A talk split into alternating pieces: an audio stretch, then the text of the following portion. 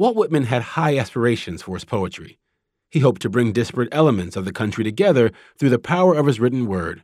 But how truly inclusive is the vision he articulates? I spoke to scholar Cristina Beltran and started by asking her how Whitman understood the role of the individual in a democratic society.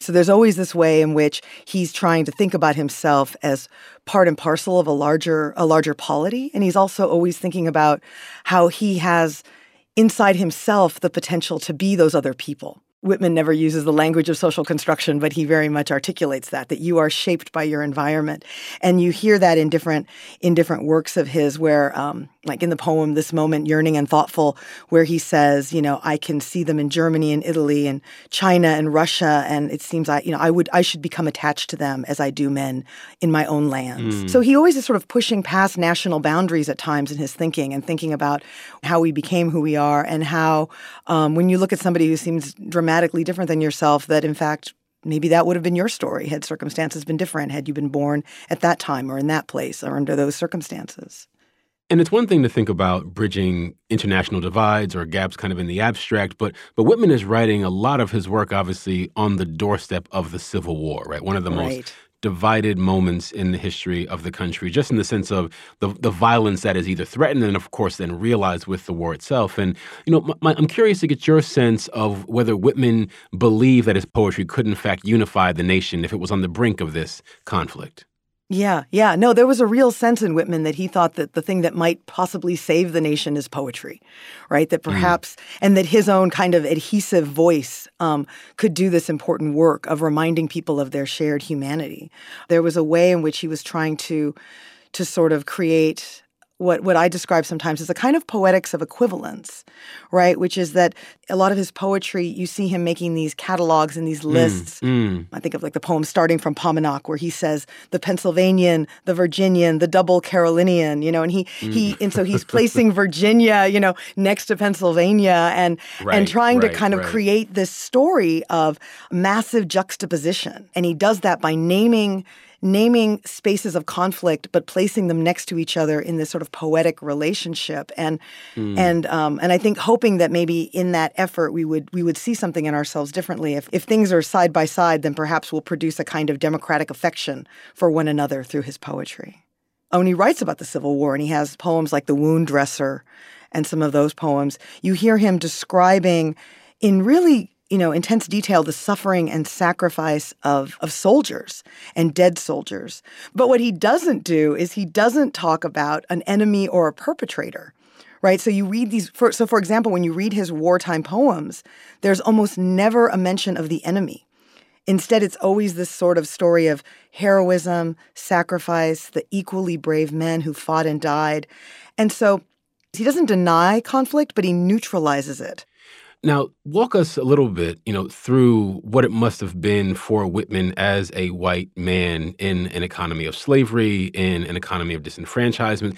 But I'm curious, just given what you've laid out here, how we might understand what Whitman's politics were, specifically on the question of race. He was an anti-extensionist. He opposed the extension of slavery uh, into the Western territories, but he was more concerned about preventing the spread of slavery than really getting rid of it. Right. He denounced the pro slavery Southern fire eaters, but he also called abolitionists um, uh, red hot fanatics. They were mm. the angry voiced, uh, silly set, he described them. Um, and yeah. at the same time, right, so he, so he took that kind of, um, that kind of stance at the time. And he, you know, he did not believe that um, African Americans were capable of exercising the vote right mm. so so that's part of his story at the same time abolitionists and radical Republicans strongly identified with Whitman um, because of his celebrations of brotherhood and equality. Um, and there is something really interesting about the way that he'll talk about the person with the venereal, the venerealee. He'll he'll mention the thief, but there's also this way in which he often includes blackness alongside things that are kind of either degraded or Oh, or problematic. So, right. so in, when he, in Song of Myself, he'll say he he. This is like one of the lines. He says, "The kept woman, sponger, thief are hereby invited. The heavy-lipped slave is invited. The venerealee is invited." um, and so later on, he says, "Voices of the diseased and despairing of thieves and dwarves." Um, so, wow. in Song of the Open Road, he says. Uh, he sort of welcomes everyone and he says, The black with his woolly head, the felon, the diseased, the illiterate wow. person are not wow. denied. Right? right? So they're not denied, right. but it's right. interesting to think about where they're incorporated. Right. And, and and the way he's he's marking blackness, right? Heavy lips mm-hmm. and woolly hair. I mean, this is it, it's it's for that reason, I guess, I, I have to say that I'm really intrigued by the, the notion that you hear in Whitman um, a kind of uh, a prologue to Barack Obama, who comes of political age after certainly the great cultural awakenings of Black Power and the Civil Rights struggle, um, and even like the 1990s. I mean, there's a lot that's happening culturally between Whitman's era and Obama's era, and yet you still hear something familiar. I mean, Obama was always trying to engage our affections for the country by creating a poetic vision of national life. Even his own description of his own personal story was kind of, you know, having this Kenyan father and this white Kansas mother, kind of out of, you know, e pluribus unum, out of many one, right? Mm-hmm. He himself is the embodiment of that story, right? So he is continually kind of telling his own story that also engages in a certain kind of elision of difference when he would lay things together in even his 2004 speech about, you know, we have some gay friends in red states and we worship right. an awesome God in blue states. You know, he he would mm. he was there was a kind of poetic way that he allowed us to see ourselves as one. Right? But it also involved not saying a lot of things. So you propose that the Chicana poet and scholar Gloria Anzaldúa offers an alternative to Whitman's democratic vision, and I suppose by extension, Obama's vision. How do you describe her mestiza poetics? I think one of the things that she produces is uh, another kind of form of democratic connectedness, but that challenges dangerous equivalences because her characterization mm. of borders is she characterizes them as borderlands are always home and not home. She doesn't have a dream of, of home as a space of origins and belonging. For Anzaldúa, home is always characterized by strangeness, it's always discontinuous and unstable. But it's not simply tragic, it's also generative of all these possibilities. So, Cristina, give, give me a sense of the language that Anzaldúa is using to capture this. She has a poem called To Live in the Borderlands Means You. It begins by her saying, To live in the borderlands means knowing that the India in you, betrayed for 500 years, is no longer speaking to you. That mm. Mexicanas call you rajetas. That denying the Anglo inside you is as bad as having denied the Indian or black. Cuando vives en la frontera, People walk through you, the wind steals your voice. You're a burra, buey, scapegoat, forerunner of a new race, half and half, both woman and man, neither, a new gender. And then she goes on to say, to live in the borderlands means to put chili in the borscht, to eat whole wheat tortillas, speak Tex Mex with a Brooklyn accent, to be stopped by La Migra at the border checkpoints. For her to be uh, Chicana, to be a Mexican American, is to be both Indian and Spanish, right? To be both settler and um, and native, to be both the the figure who's done violence and the figure that's been victimized by violence, and that you have to sort of sit with the fact that you are part and parcel of all of those stories. And I think that, so for me, there was a moment in Obama's political career when he gave that Philadelphia speech on race after right. the Reverend Wright scandal, where to me that was sort of the closest we ever saw Obama get to a kind of mestiza poetics when he mm-hmm. said things like, um, I can no more deny Reverend Wright than I can deny my grandmother who loved me but was afraid of black men on the street.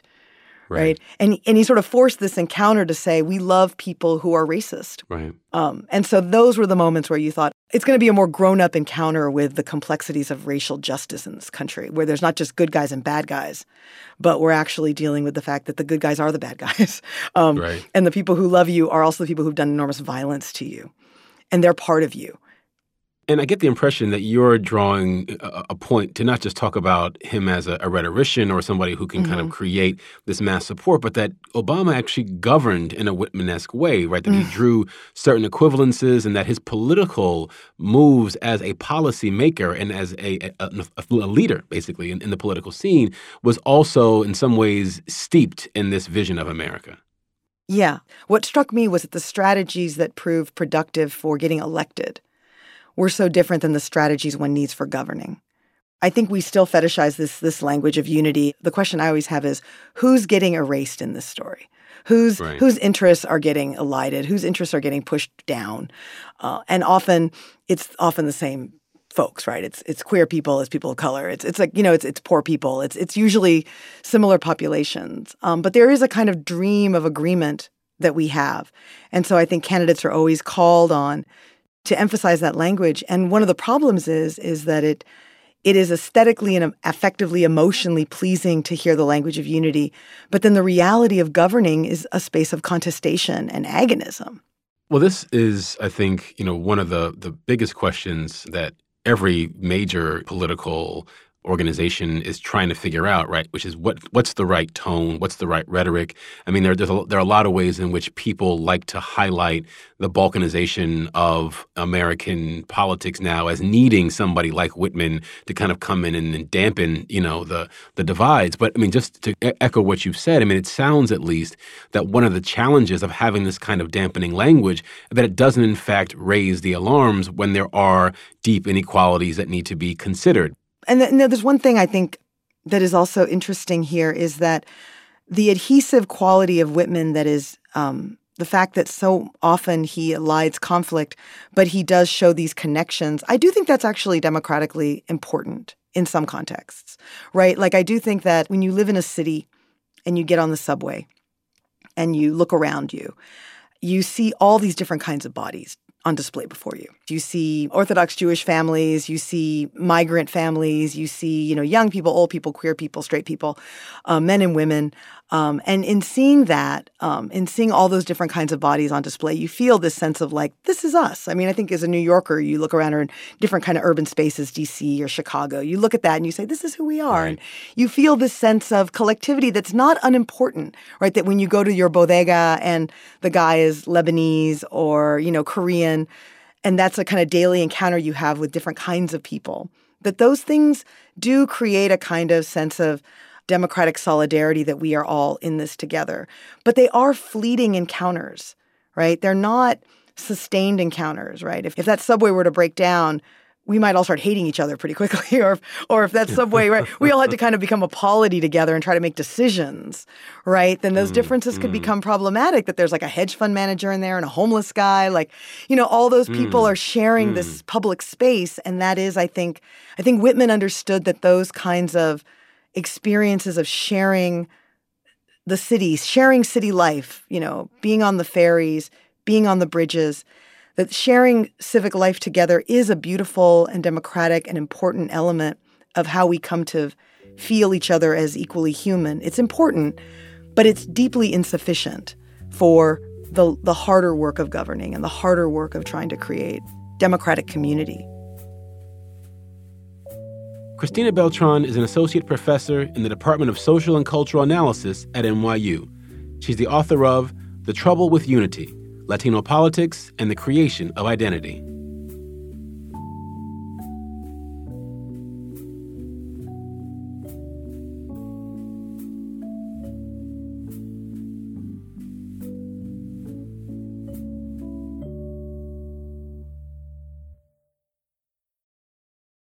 When did you first become aware of Whitman? What did he mean to you when you did become aware of him? Well, for me, it, it was in college in, in the American Studies primer. And, you know, he was a figure placed very much alongside people like Henry David Thoreau and Mark Twain and Emily Dickinson and obviously Edgar Allan Poe um, as part of this 19th century world of letters that really did give shape to American studies for the 20th century. And so um, there was a way in which you know you encounter work like Leaves of Grass as you know almost being um, unimpeachable right. in terms of its impact and it, it being a kind of holy text in some ways um, and, and in particular, you know, I was among a number of students um, in the late 90s who were really thinking hard about questions of diversity and inclusion um, and environmentalism. And, you know, Walt Whitman could be absolutely one of your go to heroes when you're coming to your education in that register. And there were a, a number of students who were themselves poets who really did gravitate toward and, and actually helped deepen my own appreciation of Whitman as, you know, an artist who, t- to their mind, really helped to launch basically, you know, gay poetic art and really recognized him as a gay artist. Again, whether or not that interpretation holds up over time is kind of beside the point, but I think it was really critical for a number of us to, to take a moment and say, you know, there are really important figures of, you know, unnormative sexuality who are part of forming our canon as we know it what I remember is my emotional reaction to reading Whitman. It, it, for the first time, I understood that poetry wasn't a string of lines that were the same length that rhymed. I, I read Whitman and it, mm-hmm. and it, it touched me in some kind of a way, and I realized that poetry was a lot bigger. right. It was a lot more embracing than I had understood it to be. So it really kind of fundamentally changed the way I thought about what you can do with poetry and, and the way you can communicate feelings in prose that way.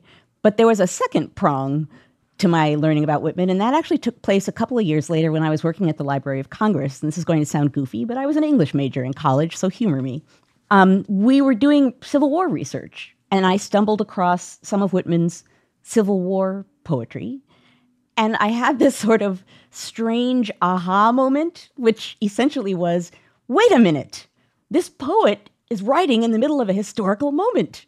And that's historical evidence, you know? And I know it sounds goofy, but some part of my brain was like, oh heavens, the connection between literature and history, which I just hadn't felt in that concrete a way before. Well, you know, I was in New York not long ago and saw a, a came in my room, was welcomed by a, a, framed saying, which I was suspicious of its authenticity. It said, uh, "Be curious, not judgmental."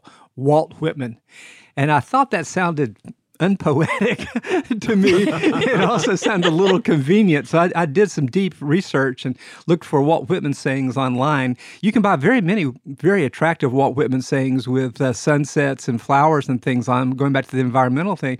Uh, right. But it, that goes back to Nathan's point is that he's seen as the great poet of not judging other people, of embracing mm. everybody. But I don't know, that seems a little convenient for us, doesn't it?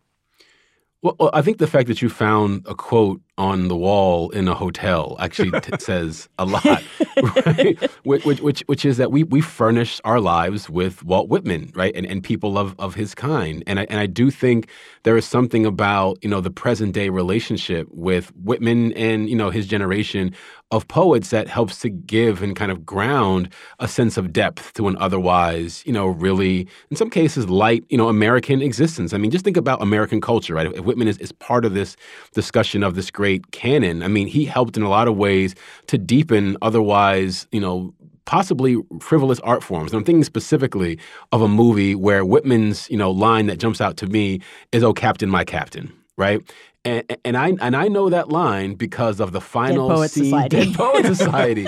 right, the whole point of that movie was to yes. capture the depth and the power of poetry through this master teacher that Robin Williams is portraying. And and what do they use? Right, they use this Whitman moment as a way to really elevate the drama of the whole affair. Well, part and otherwise, by standing on a desk to read it. Right, absolutely. Right, right. Oh, and I love fact all three of us have that moment. Right, it's like in a nanosecond. We're like Society. Absolutely. And so so Whitman's gravity, right, as a figure is evident in those kinds of moments. And, and you can almost add, you know, a Whitman quote to anything, put it on a, you know, a web page or put it on a hotel wall, and it, all of a sudden t-shirts. the t-shirts, the depth factor goes up immeasurably. You know, so I think it's worth unpacking that a little bit. Yeah.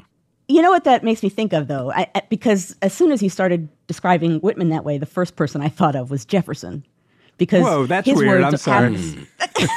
no, but Follow me. Come okay, with okay. me here. I'm, I, am going to take it home. I, I promise. Um, in many ways, when I teach Jefferson, I teach him as the poet of the founding. He put into words what Americans oh, want the founding to be, yeah. and we hang on to those words. And I'm not right. even just talking about the Declaration of Independence, but when we read about America through right. Jefferson, it's what we want America to be. And in some ways, you could say Whitman mm. is kind of a poet of democracy. It, it represents what right. we want, in some ways, America to be. So this is really helpful, actually, because you know, as as you know, we're talking and thinking, and, and you know, just thinking about the 20th century and and art. You know, my my first impulse was to say, okay, do we have a 20th century poet who can really capture, you know, the, the national sentiment in the way that, say, Walt Whitman could. Or to your point, you know, jo- Joanne, which got me thinking along these lines, Jefferson. And the person that came to mind was, in fact, Martin Luther King Jr., right? As, mm. as somebody who, just from the rhetorical um, stance, whose words are etched into granite, right? Who are the kinds mm-hmm. of ver- wordsmiths who get their words etched into granite in national memorials or, you know, on the walls of buildings, right? And there's something about the coming together, the bridging, the universal themes that someone like Walt Whitman helped to consecrate. Um, obviously, Jefferson, to your point, um, as being the great founder of this kind of language, and, and King, you know, has has so many of these quotes, in some cases ripped out of context, to do exactly that kind of work that it feels in a weird way that Whitman's kind of a halfway point point between these two figures mm. who, in some ways, define these different epochs of, of American history. That's really great. And we think about Whitman's kind of. Uh, twin in his own period is uh, Abraham Lincoln, um, who I think is mm-hmm. the other person who tries sure. to find what's redeemable in this country even in the face of the unredeemable. You know, I mean, that. In a really distinctive language, too. Exactly. And, you know, we recognize their language enough perhaps to put it on posters in hotel rooms that, that, that sounds like an authentic voice. So Lincoln is taking the King James Version of the Bible, and so does King, and mm. turning it into an American mm-hmm. idiom. What's interesting nice. about yeah. Whitman and that extent about Jefferson as well, they're speaking in a non Christian um, way. You know, it's it's funny that you might think right. of as sort of great, and and frankly, Lincoln as well does not really speak in an explicitly Christian uh, language as well. And it's funny when we think about this canon that you were talking about, Nathan, uh, that we celebrate people who don't embody sort of the, sort of the cultural traditions of the majority population. Um, it, it's mm somehow that they take a distillation of what's best about the United States and give it back to us in a new language. And a, and a language that it's a, I don't want to say limited, but a, a channeled language, right? It includes a very specific vision, right. and there's a lot of stuff happening outside of that vision. But the, but the purity of the language kind of holds you there in the center. Absolutely you know, Whitman is speaking at a time when obviously a lot of the country is having its citizenship and its democratic rights being taken away at the end of Reconstruction, right? The 1880s are a really tough period in America for a lot of people. Obviously, westward expansion um, is another one of these extraordinary processes that are, you know, growing the country in some ways, but deeply anti-democratic in other ways. And I guess, you know, when when you we think about the the long history of these great voices, one of the things that is so common through them is that they're oftentimes speaking over or trying to capture these moments of great contestation mm-hmm. and doing it in a way that has you feeling in some ways connected again right there's a there's a mm-hmm. way that they're trying mm-hmm. to cross certain fissures or chasms and bring people together when the news cycle may be telling us to do otherwise uh, just as you're saying in that sense by doing that they're providing a tool that people can use that language to demand their rights, to get mm-hmm. through those moments, to to mm-hmm. institute change. Yeah, one thing about these voices is that uh, you know Whitman can be has been criticized for not really having a sense of sin um, or evil in his poetry, and yet mm. it's hard to think of anybody who embraced suffering more than he did hmm. choosing to go among all those shattered young men in the hospitals of Washington day after day, year after year. Right. Uh, he knows about evil. He knows about sin. He knows about loss. And yet, as, as both of you were saying, he speaks a bridging language to get us to the other side of that. You know, he holds up an aspiration that would be America at its best.